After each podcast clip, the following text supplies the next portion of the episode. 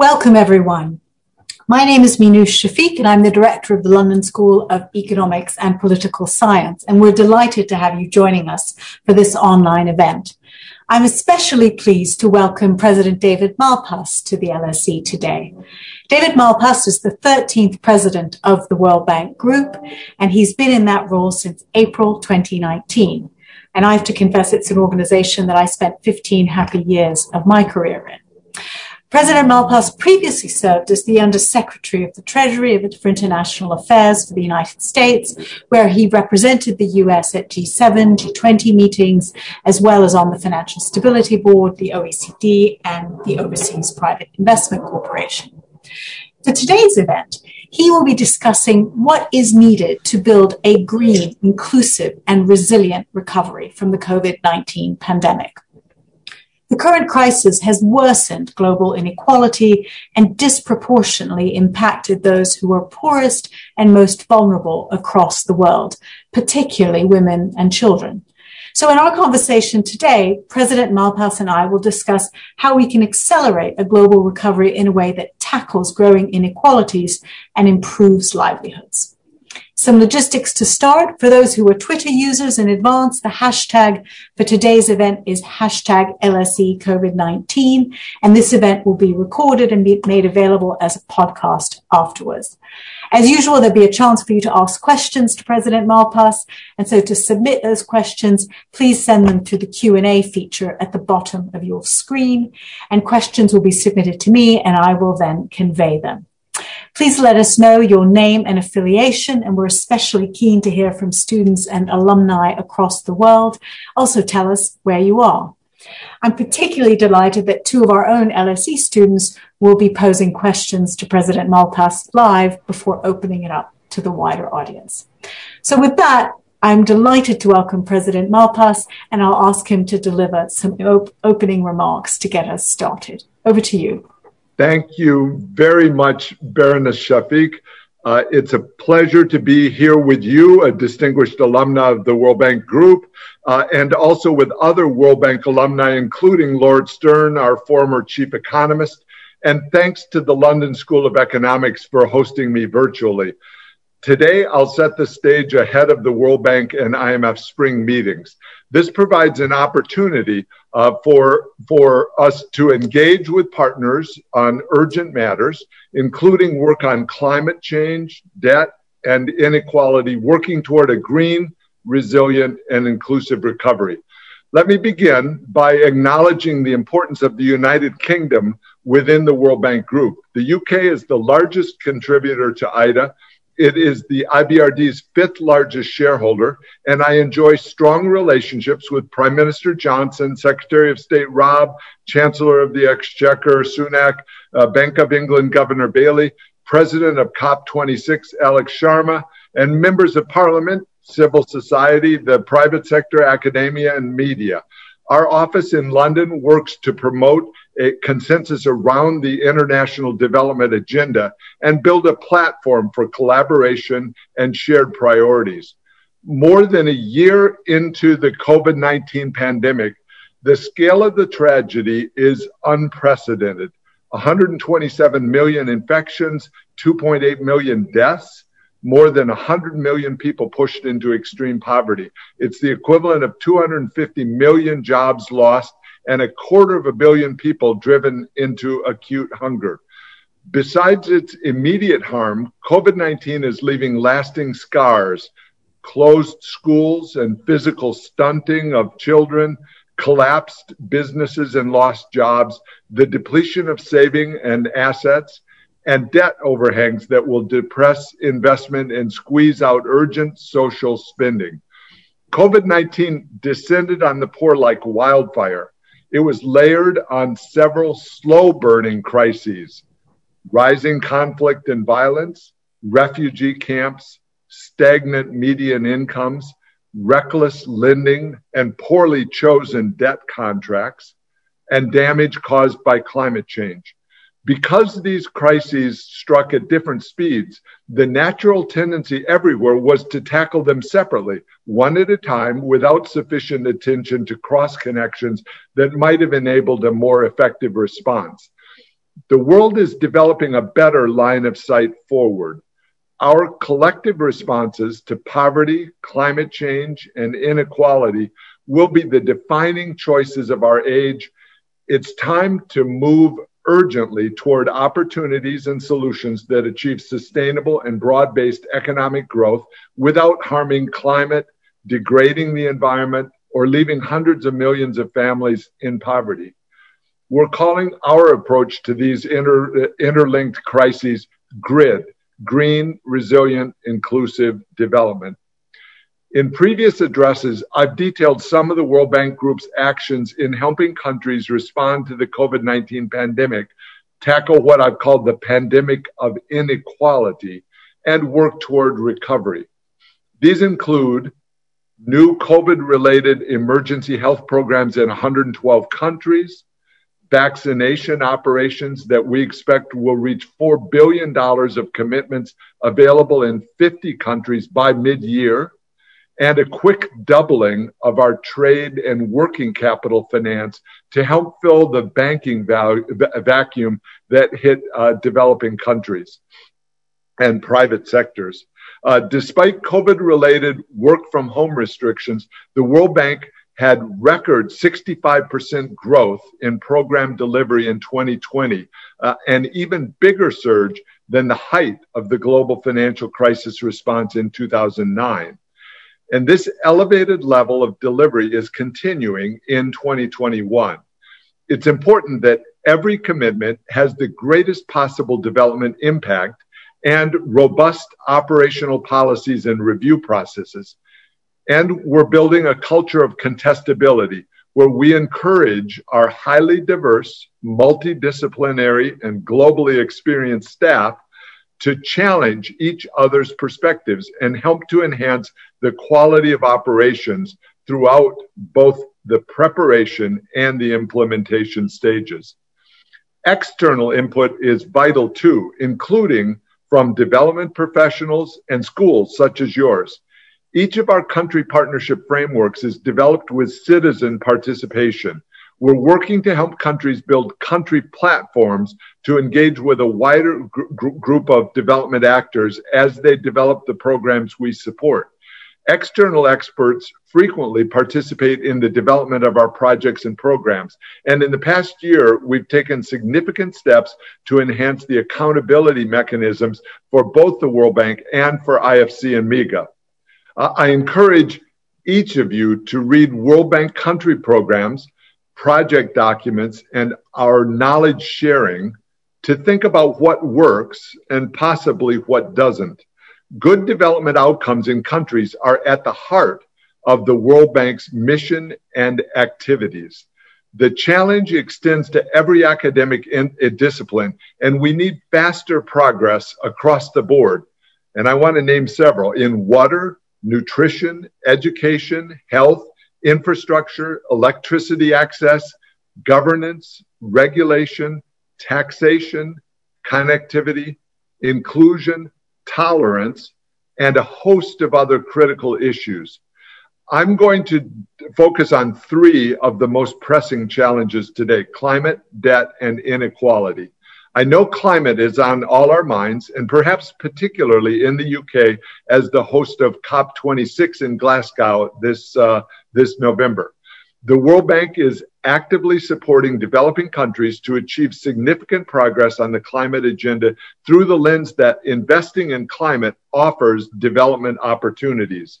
The World Bank Group is the biggest provider of climate finance to the developing world. My first year as president saw the biggest climate investments in our history, and investments in my second year are on track to be bigger still. We've set an ambitious new target of 35% for climate investments on average over the next five years, meaning that 35% of the financing within our investments as a whole is supporting developing country climate benefits. To give you a sense of the scale of the ambition, over the previous five years of the World Bank Group, climate finance was 26% of a significantly smaller amount of lending. Our climate financing will be used toward mitigation efforts to reduce greenhouse gas emissions and their impacts, uh, and for adaptation efforts to help countries prepare for negative climate effects. We've set a second important target in that regard. Of our total climate finance over the next five years, at least 50% on average will be for adaptation. I'd expect the share of adaptation to be particularly large in the IDA countries, which currently account for just 4% of global emissions, even as many of them suffer life threatening climate change impacts. In addition to these high targets for financing, we're working to achieve the most impact in terms of results. Actual improvements in the trajectory of greenhouse gas emissions and lives and livelihoods saved through adaptation. To help this effort, we're moving to integrate climate into all our country diagnostics and country strategies. Over the next year, we plan to complete up to 25 country climate development reports. We'll aim to include in this first wave those developing countries with the largest carbon emissions and those with the greatest climate vulnerabilities. We're also working to improve results measurement to help make sure that our financing and strategies deliver impact. A key part of our climate action is to support countries with their nationally determined contributions or NDCs and long, their, their long-term low carbon development plans. Countries have widely varying approaches, and we want to help them integrate climate and development as effectively as possible, including through fiscal policy and plans for sustainable growth. For some countries, carbon taxation will be an effective way to help guide capital and respond to the distributive impact of the response to climate change. Every year, G20 countries alone put tens of billions of dollars into subsidizing high carbon industries. If these billions could instead be used to fund a just transition, just think how much faster we could progress toward a low carbon net zero world.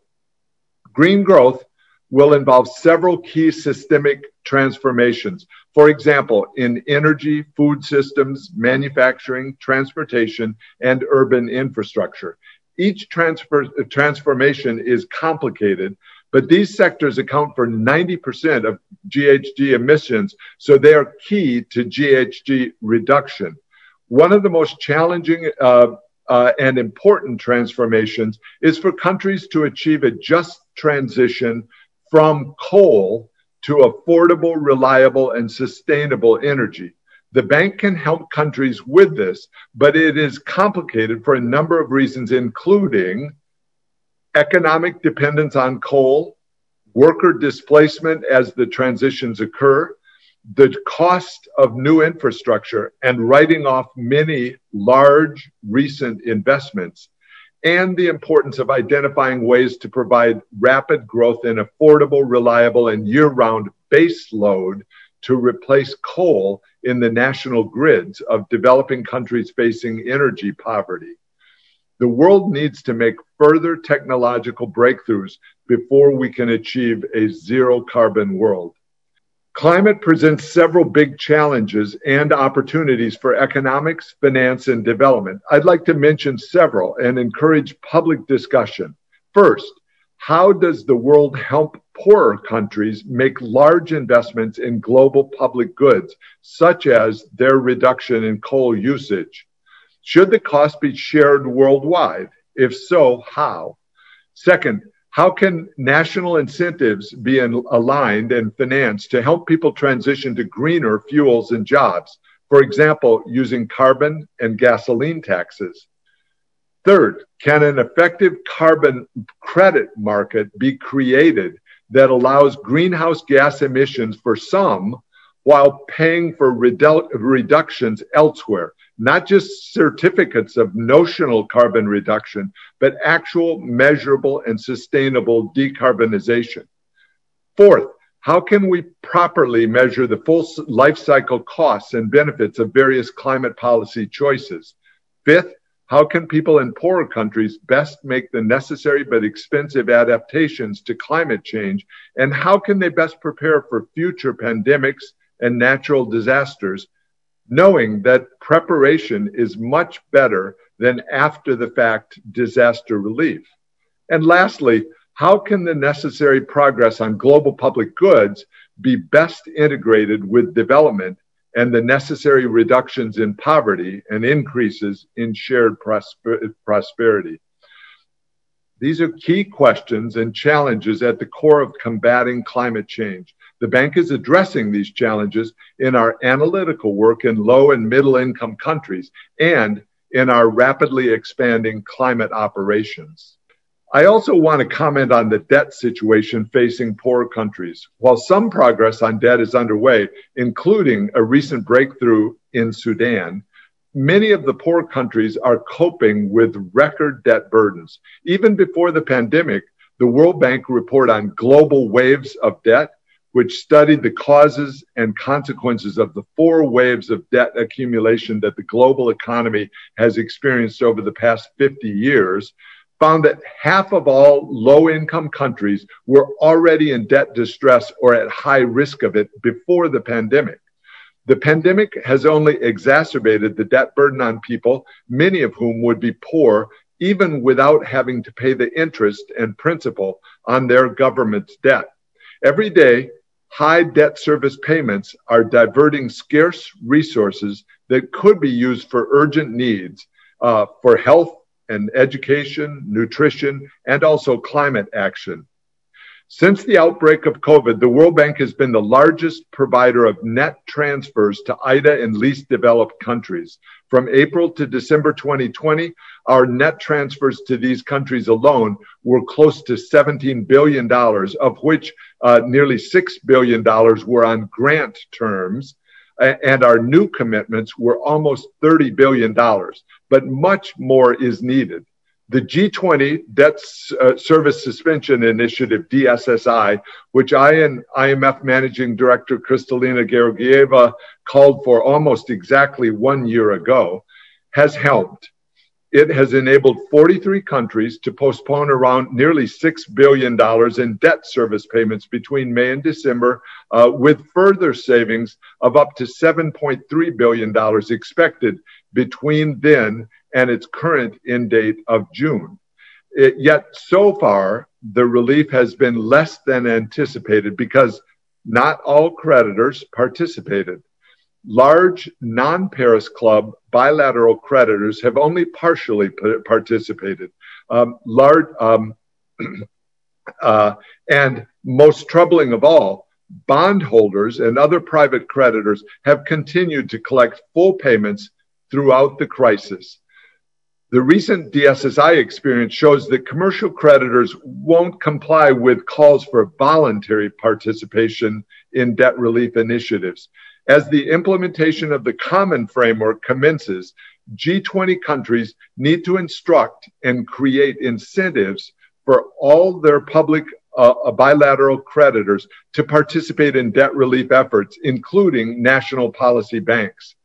They also need to forcefully encourage the private creditors under their jurisdiction to participate fully in sovereign debt relief for low income countries. There are specific measures that should be considered by G7 countries to encourage more participation.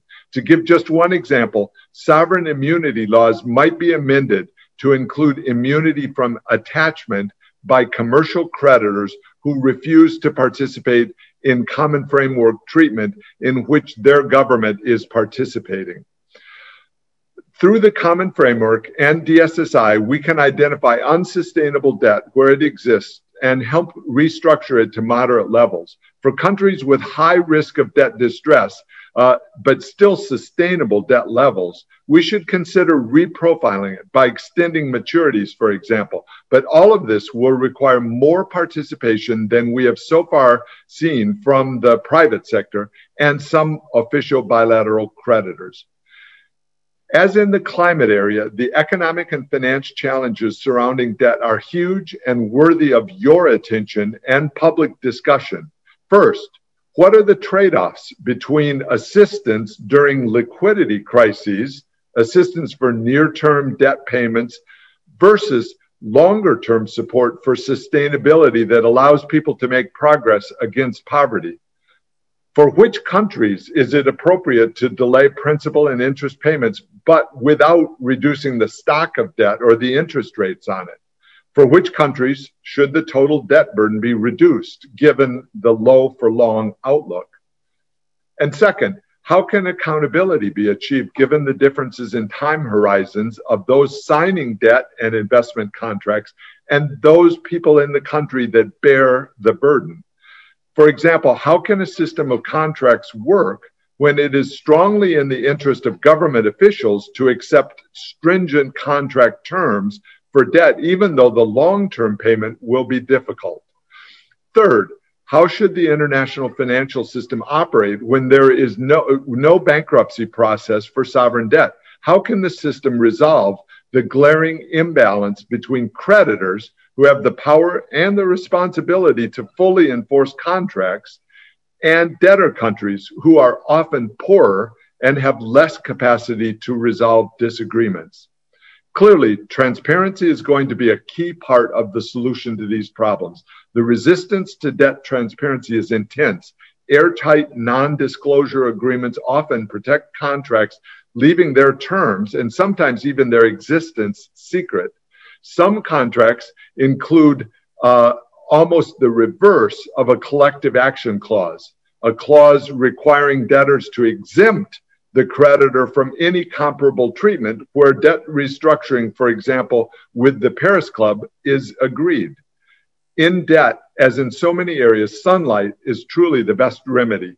Given our long track record in helping countries to address their debt problems, the bank, together with the IMF, will continue to engage and support countries in their efforts to achieve a moderate debt position.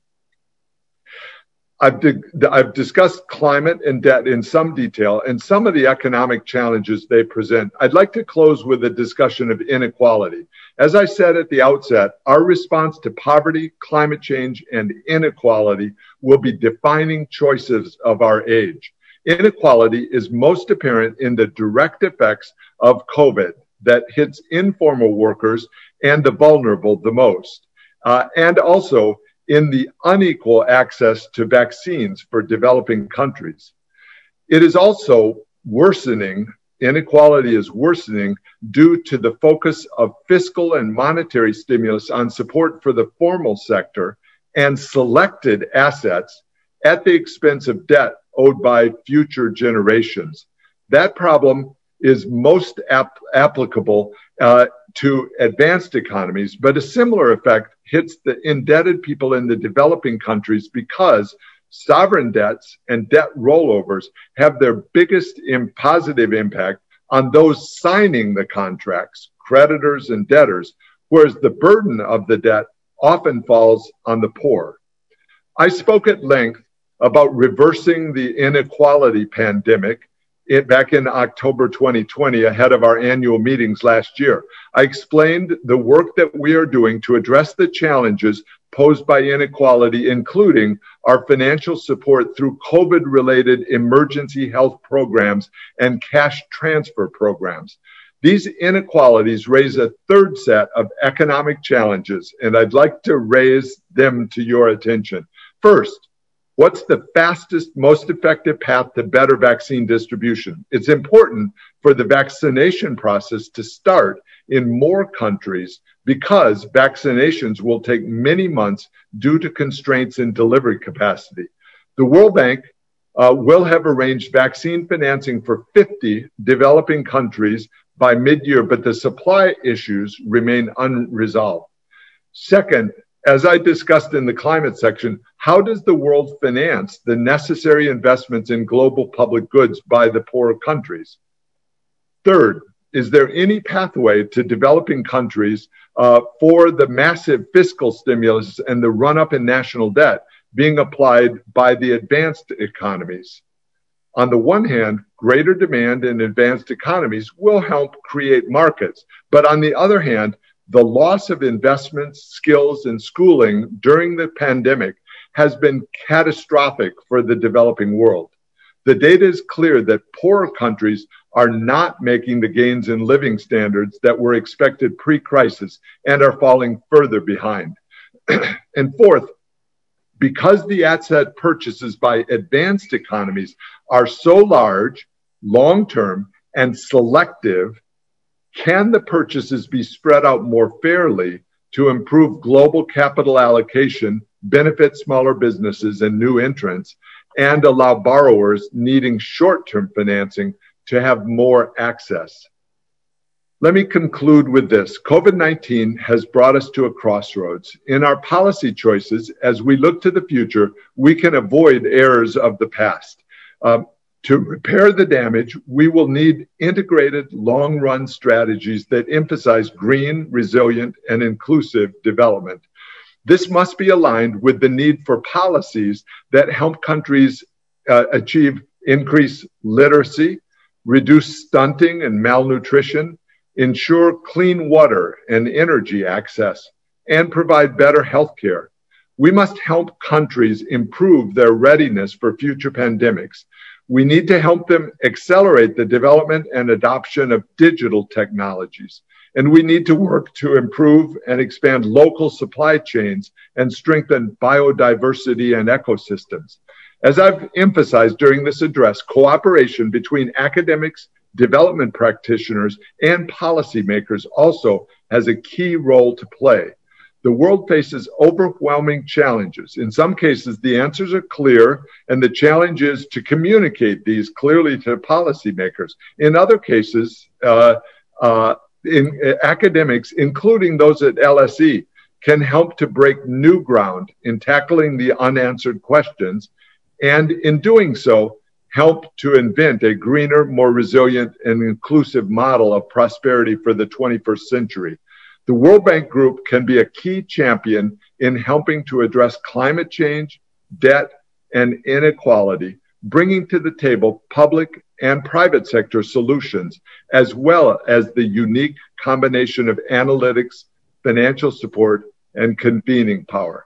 So today we have a historic opportunity to change course, to improve development outcomes for countries, to overcome the rising dangers of climate change, uh, of systemic inequality, of social instability and conflict. In our efforts to rebuild, we can generate a recovery that ensures a broad and lasting rise in prosperity, especially for the poorest and most marginalized.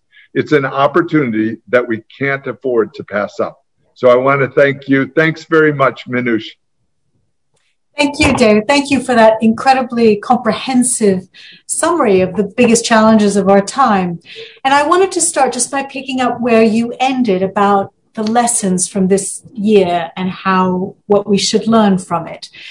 There are clearly some countries that have done better than others, some approaches that have worked better than others.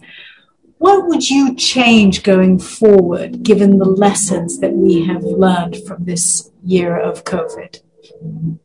You know, I, I, I thank you. I, I mentioned several, uh, but and so to to to to recap a bit, I think we bet, need better uh, analytics uh, in in the climate area because the challenges are big and there's a lot of work to be done on that. So that's one, and the World Bank is uh, trying to really beef up those efforts. That helps countries do their NDCs, for example, the, and you, they're engaged with the Paris Agreement, and it's important that they find good ways in in which to engage.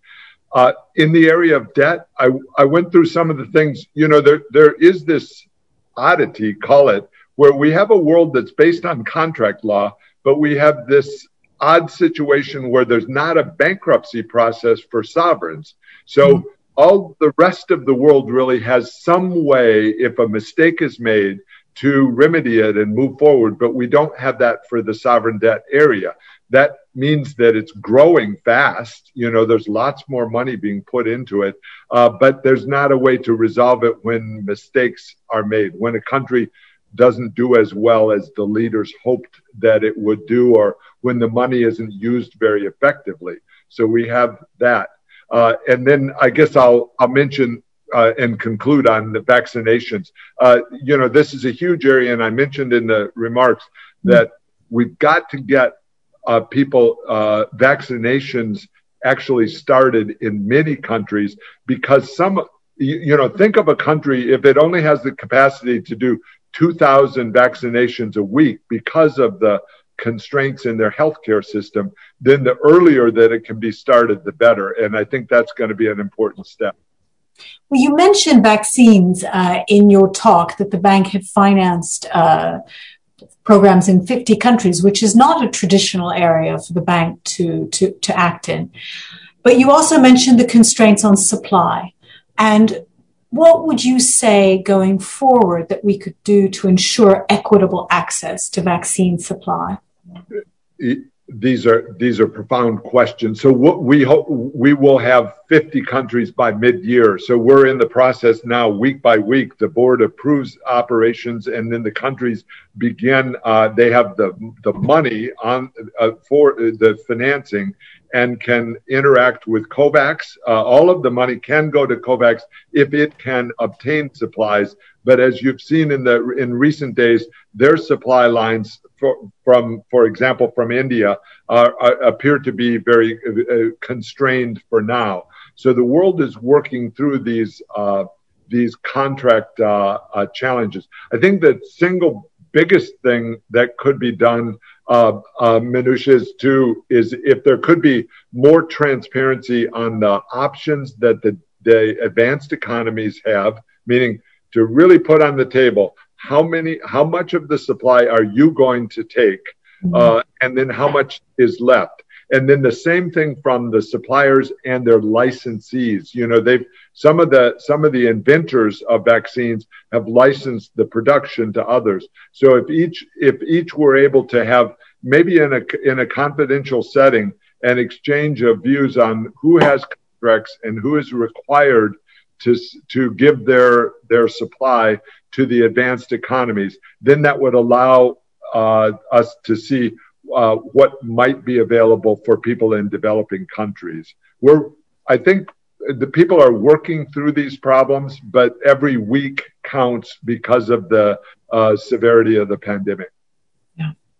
Well, you, uh, like with debt relief, you point to transparency and, and better information as being the key to taking a more efficient global approach. I wanted to ask you about debt uh, and the fact that we the system that we currently have for providing debt relief is arguably too little, too late. Similar to the vaccine response, too little, too late. And uh, the question would be, how could we get a better system for dealing with debt relief going forward? Uh, I'm glad you mentioned uh, transparency. I, I really think that governments and you know the World Bank is the keeper of one of the important uh, databases on this. The it's called IDS, International Debt Statistics, and so we it, we, we do a a questionnaire, but it's an interactive questionnaire with countries every year to say how much debt do you owe, uh, and then now we've started reconciling that with the creditor countries. So we go back to the to the to the uh, lenders and say, do you agree with this data? And so we're trying to have uh, accurate data that's pretty comprehensive. Uh, I'll give you one example. You know, in the past, uh, if a central bank lent to another central bank, it was maybe called a swap, and it wasn't counted as debt, even though interest rate interest rates might have been charged. And so now we're we're trying to include that in the database so that people can see the true commitments of their of their countries. And then our hope is that by having more information, people will ask about the, the you know what's in between that data. Where where are there gaps in the data? We're trying to fill those in. And they might also try to work with countries on ways to improve the contracts that they enter into. One of the big developments in recent years has been, well, I'd like to mention two uh, that have occurred over the last five years or so, which is the routine inclusion of non-disclosure clauses. So for for the lending that China's doing, they they're routinely putting clauses into the contracts that say you can't disclose the nature of the contracts. That makes it hard to have the transparency. And another development in recent years is that um, many or most of the big contracts, the big debt contracts, are now collateralized, meaning the governments of the countries are committing the future resources of the country to payment of the debt. And so the people of the country are somewhat left out of that equation. So their country is being used, uh, their resources are being used to pay the debt. And these are very hard for the financial community to untangle. So th- those are some of the, I think, a, a much greater degree of transparency. And I think with the force of the G7, the G20, you know, strong backing by the creditor governments would go a long way toward improving or avoiding these waves of debt, one after another, that have been coming at the world for the last 40 years. No, very good point. And without transparency, it's very hard to have fair burden sharing in terms of debt relief unless all the evidence is on the table. Very good point. I now have a question for you from Lord Nick Stern, my colleague at LSE uh, and another former World Banker.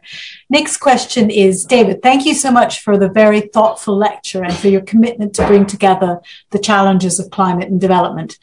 As the shareholders press the MDBs to step up their response to the tasks of tackling climate, COVID, and development, would you agree that the shareholders themselves, particularly from the richer countries, should be challenged to commit to the strategies and resources for the multilateral development banks, which will be necessary over the crucial few years ahead, indeed, this whole decade?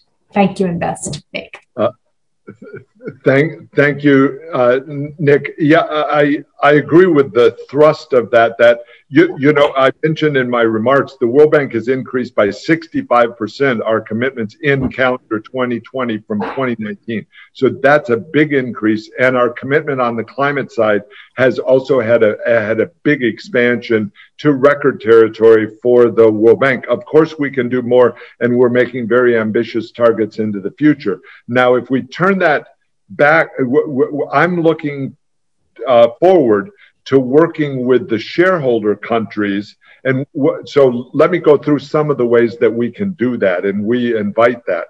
One is on NDCs. So uh, the, with the developing countries, they're at a point in their in their development history where they're being asked to to uh, uh, to submit or to to to turn in uh, their their commitments to the Paris Agreement in ways that will affect both the mitigation side, meaning reducing some of the some of the dirty fuels that are re, are are being used, and also to do more on adaptation.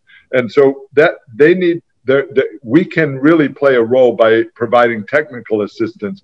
And I think the shareholder countries, both the developing countries themselves, can uh, do a good job of these NDCs and and really own it, put it into their development plans in ways that they're able to finance and afford and understand and politically support within their countries. So that's important. And then for the for the donor countries or the more advanced economies, uh, I think they can look inward at their own NDCs and participate in that effort. One other thing I'll mention um, uh, to Nick is, uh, is and I, I went into it a little bit in the remarks, is the importance of diagnostics. One of the things that we're doing in our new climate change action plan, which is in the process of coming out over the next uh, couple of weeks, uh, is the is the importance of focusing or prioritizing in both areas, mitigation and adaptation. So if, if we think about the sources of greenhouse gases around the world, uh, they're they're relatively concentrated.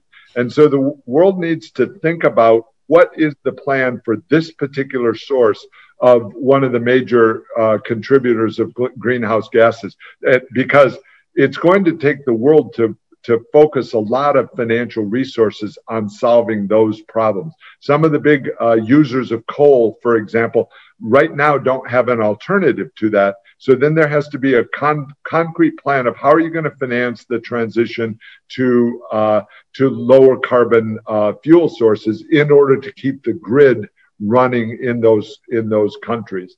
Uh, so that's an area where diagnostics is going to be important, and I so shareholders have to recognize that as they make the commitments to the net zero environment, there needs to be a much better system for carbon credits and consideration of carbon taxation because as as what economics can contribute to all of this is that incentives matter uh, and also that markets, forming markets, has to be based on meaningful standards. So right now, there's the concept of, of carbon offsets, but not really the reality of that. So people are paying for it and then continuing to increase their greenhouse gas emissions uh, without uh, without actually uh, having a workable market in order to uh, function. So I'll throw those uh, out as areas of interaction with shareholders, and I, I could have done ten more, but I won't I won't go on. But I think it's very important to think about there being kind of a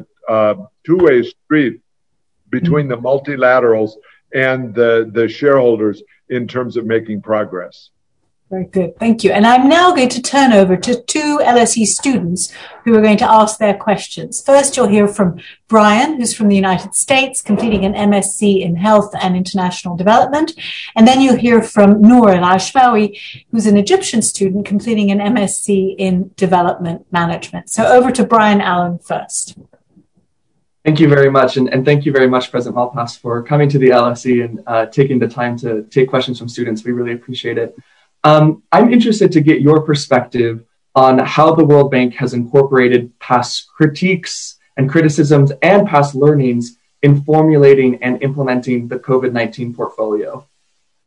Okay, that's a great question, Brian. Thank you. Um, the World Bank, uh, so um, uh, it's true that we haven't done as big a vaccination operation as the current one.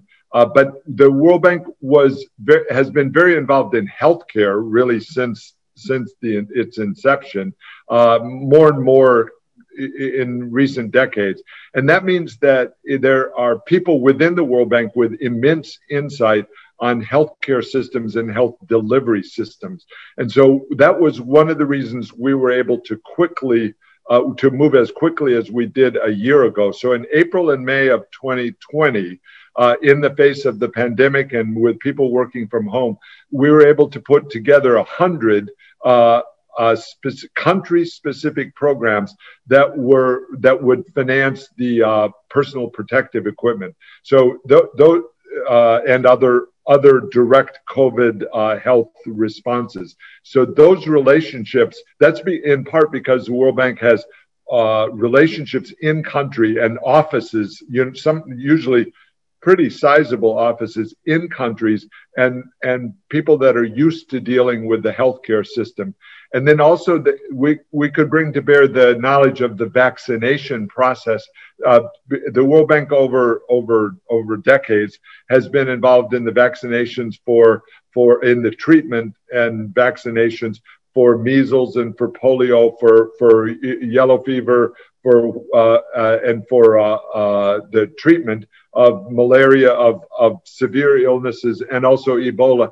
And so those, the knowledge of how specific countries deal with vaccinations was critical. So in uh, October and November, when we went to the board with vaccination programs, that the board uh, understood those. They'd been involved in those programs and could help put them together in an effective way.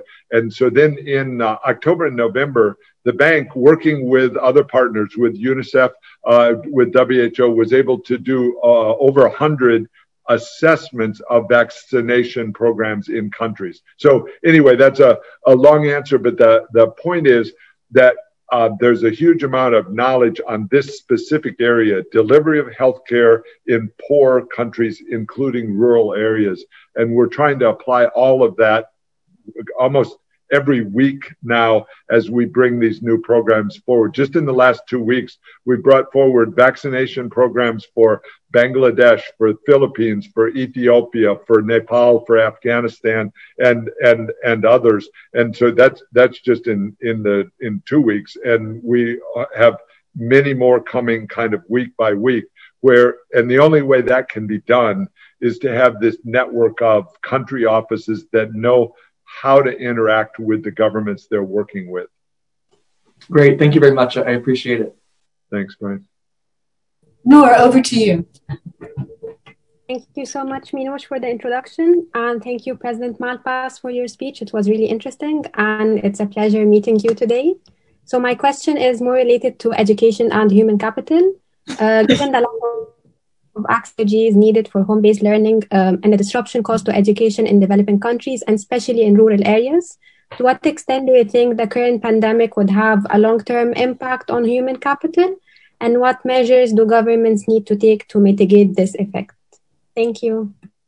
Thanks. This is a huge problem. At the beginning of the pandemic, there was hope, I think, that distance learning could be made to work. Some countries did that, but many did not. And so, and the school systems or the education system is a critical uh, linchpin for a lot of countries. It's where girls were safe uh, and were were being educated, and then that stopped all of a sudden. And so, uh, you, you, know, there I don't know that we that there's data yet, but if you think of it, how many how many girls that were 13 years old or 14 years old uh, are are lost to the system uh, because of the closure of schools. The schools were also important in nutrition because they often provided uh, the the some some uh, nutritious food during the day for children that are at their vital growing stage. So I, I'm just mentioning that because I mean the core issue is the backward movement in in terms of literacy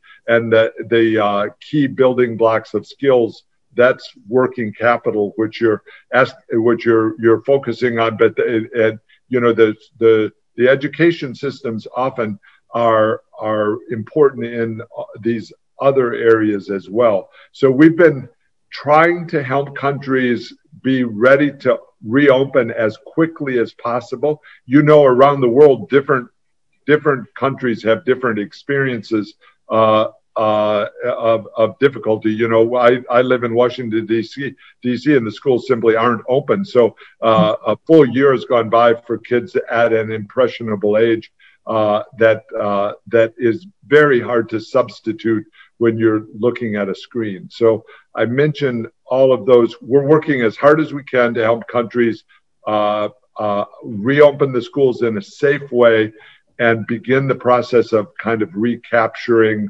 uh, some of the lost lost learning.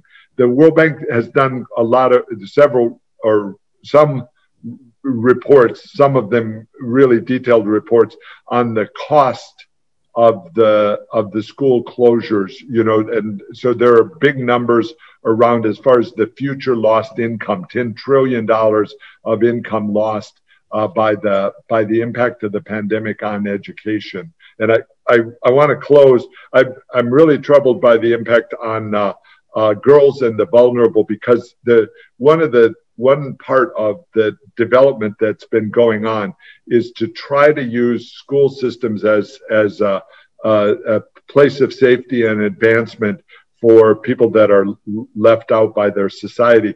And so th- that's one of the most, uh, I think, harmful losses in this area, and we're trying to get it back. Good. I've got over 50 questions for you, so I'm going to turn to them as quickly as I can.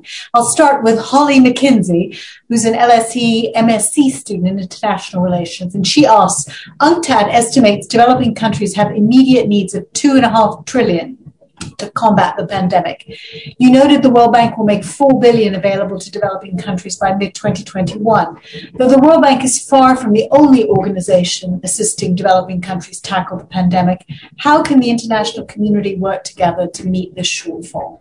Uh, uh, this is the, the, the age old important question of development that the resources that are available through the World Bank, the World Bank is the biggest uh, in, in most fields by far com- compared to other international organizations, including uh, arms of the United Nations. Uh, but it doesn't have nearly enough money. And your your your your point, it sounds like 2.5 trillion versus uh, uh versus a, a few billions of dollars. So exactly right. We we need to prioritize the things that we work on, but the bottom line answer to yours to the question is there won't be enough. Uh, we need uh, a lot more, I think, from donors. So that's one source, but especially from the private sectors. You, you know, for a lot of the countries that we work in, the biggest source of funds is remittances from their people working uh, across borders, um, which is an amazing thing if you think about it. as as the people leave the country, they find jobs and they make enough money that they can send extra home back to their families or to their cousins, their their their, their or or invest. One of the big biggest sources of foreign direct investment for for the poorer countries is their own their own citizens living abroad who have made enough money that they can invest back in their homeland. Um, so those are trends that we need to encourage. World Bank works hard to try to make remittances cheaper so that there's not such a, a, spread. I mentioned Sudan briefly in my remarks. We've just uh, uh, they they were able to uh, um, unify their exchange rate in uh, uh, about a month ago as part of the arrears clearing effort that we've been doing. It's a it's a breakthrough because by unifying the exchange rate, then people abroad are much more willing to put money into the country. Uh, and so those are steps that are important in Ethiopia and Nigeria, yet to be taken because those uh, dual exchange rates block the the inflow. So I've mentioned several things. I guess in conclusion, uh, to to get enough money for the UNCTAD goals, we've got to recognize that pri- non-governmental sources, pri- not not even multilateral development banks. It's got to come from the the people of the country and in outside investors recognizing the value of the climate in the country. That and and and that means uh, really having systems that allow uh, uh, foreign direct investment, local investment. Oftentimes, the biggest need for the countries is to have the rich people that actually still live in their country investing heavily in new businesses within their country. We could think about Nigeria. It has a huge amount of assets, but not enough investment in new businesses and new entrants in women businesses and so on around uh, Nigeria. So the biggest single source for this is going to be those people, them, uh, the, the, the, the, the investors who have the potential to put money into the poorest countries. Okay. So I've got a question from Joy Bailey who asks Can constant growth ever be sustainable? Is there a role for degrowth? Uh, no, I, I think history shows there will be cycles, but I do think that growth for poorer countries can be achievable. Um, and you can think of it as a catch up. I, I think of it as knowledge sharing. If the people in the poor countries know, have access to information, access to electricity, to clean water, and then they can look at how agriculture is being done by their neighbors, and then they can do a better job in agriculture and on up the chain. I, I know this is you know there are there's been a lots of work in development theory uh, i think of it in terms of a uh, of a recipe that you you know you have a recipe where you need all the ingredients to come together and then you're able to make that that that progress that would be sustainable growth so i i guess i want to say you know, for macroeconomists, there's always going to be some ups and downs, some kind of cycle. But from my standpoint, for development, we certainly should be trying to have uh, uh, a world where many of the poorer countries can grow year after year after year uh, by by putting together the elements that make it possible for their people. I'm going to take a final question on climate change from Harriet Allen, who's an LSE alumna. She asks, as companies come out of lockdown, they can reset supplier relationships by, lo- by local and green. How would you advise companies to use their supply chains to be more green? And could a global approach to supply chains actually be counterproductive to tackling climate change?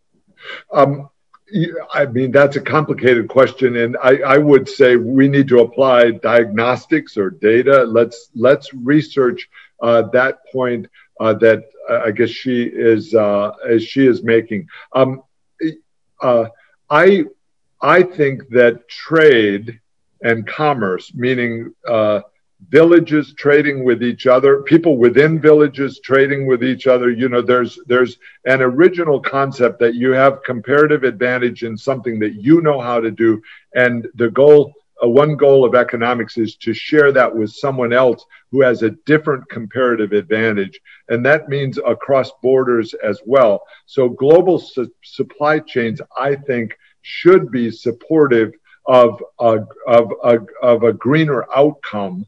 Um, that goes, and I guess I'll, I'll re- repeat one of the points I made that, well, so diagnostics is going to be important, but then we also need to uh, keep an eye on prioritizing within the within the supply chain where the most effective use of uh, of uh, trade is going to be, and that gets us into you know th- these really tough economic questions of carbon pricing and of, uh, of carbon taxation and the incentive structure in order one thing i think we should do is try to make sure that there aren't global supply chain. Some of the global supply chains probably should be identified as being counterproductive to the green uh, goals that uh, that that people are working toward. And so maybe prioritizing those. Uh, I I guess I've, I've, I've wandered around a little bit in my answer, but the answer to her is I think we need the diagnostics in order to identify some of the global supply chains that maybe could be, could be uh, improved. And then other ones, I will assert, probably are very valuable the way they now operate. Okay. Well, I think uh, we're going to have to uh, to wrap up. Uh, although I've got 59 questions now to get.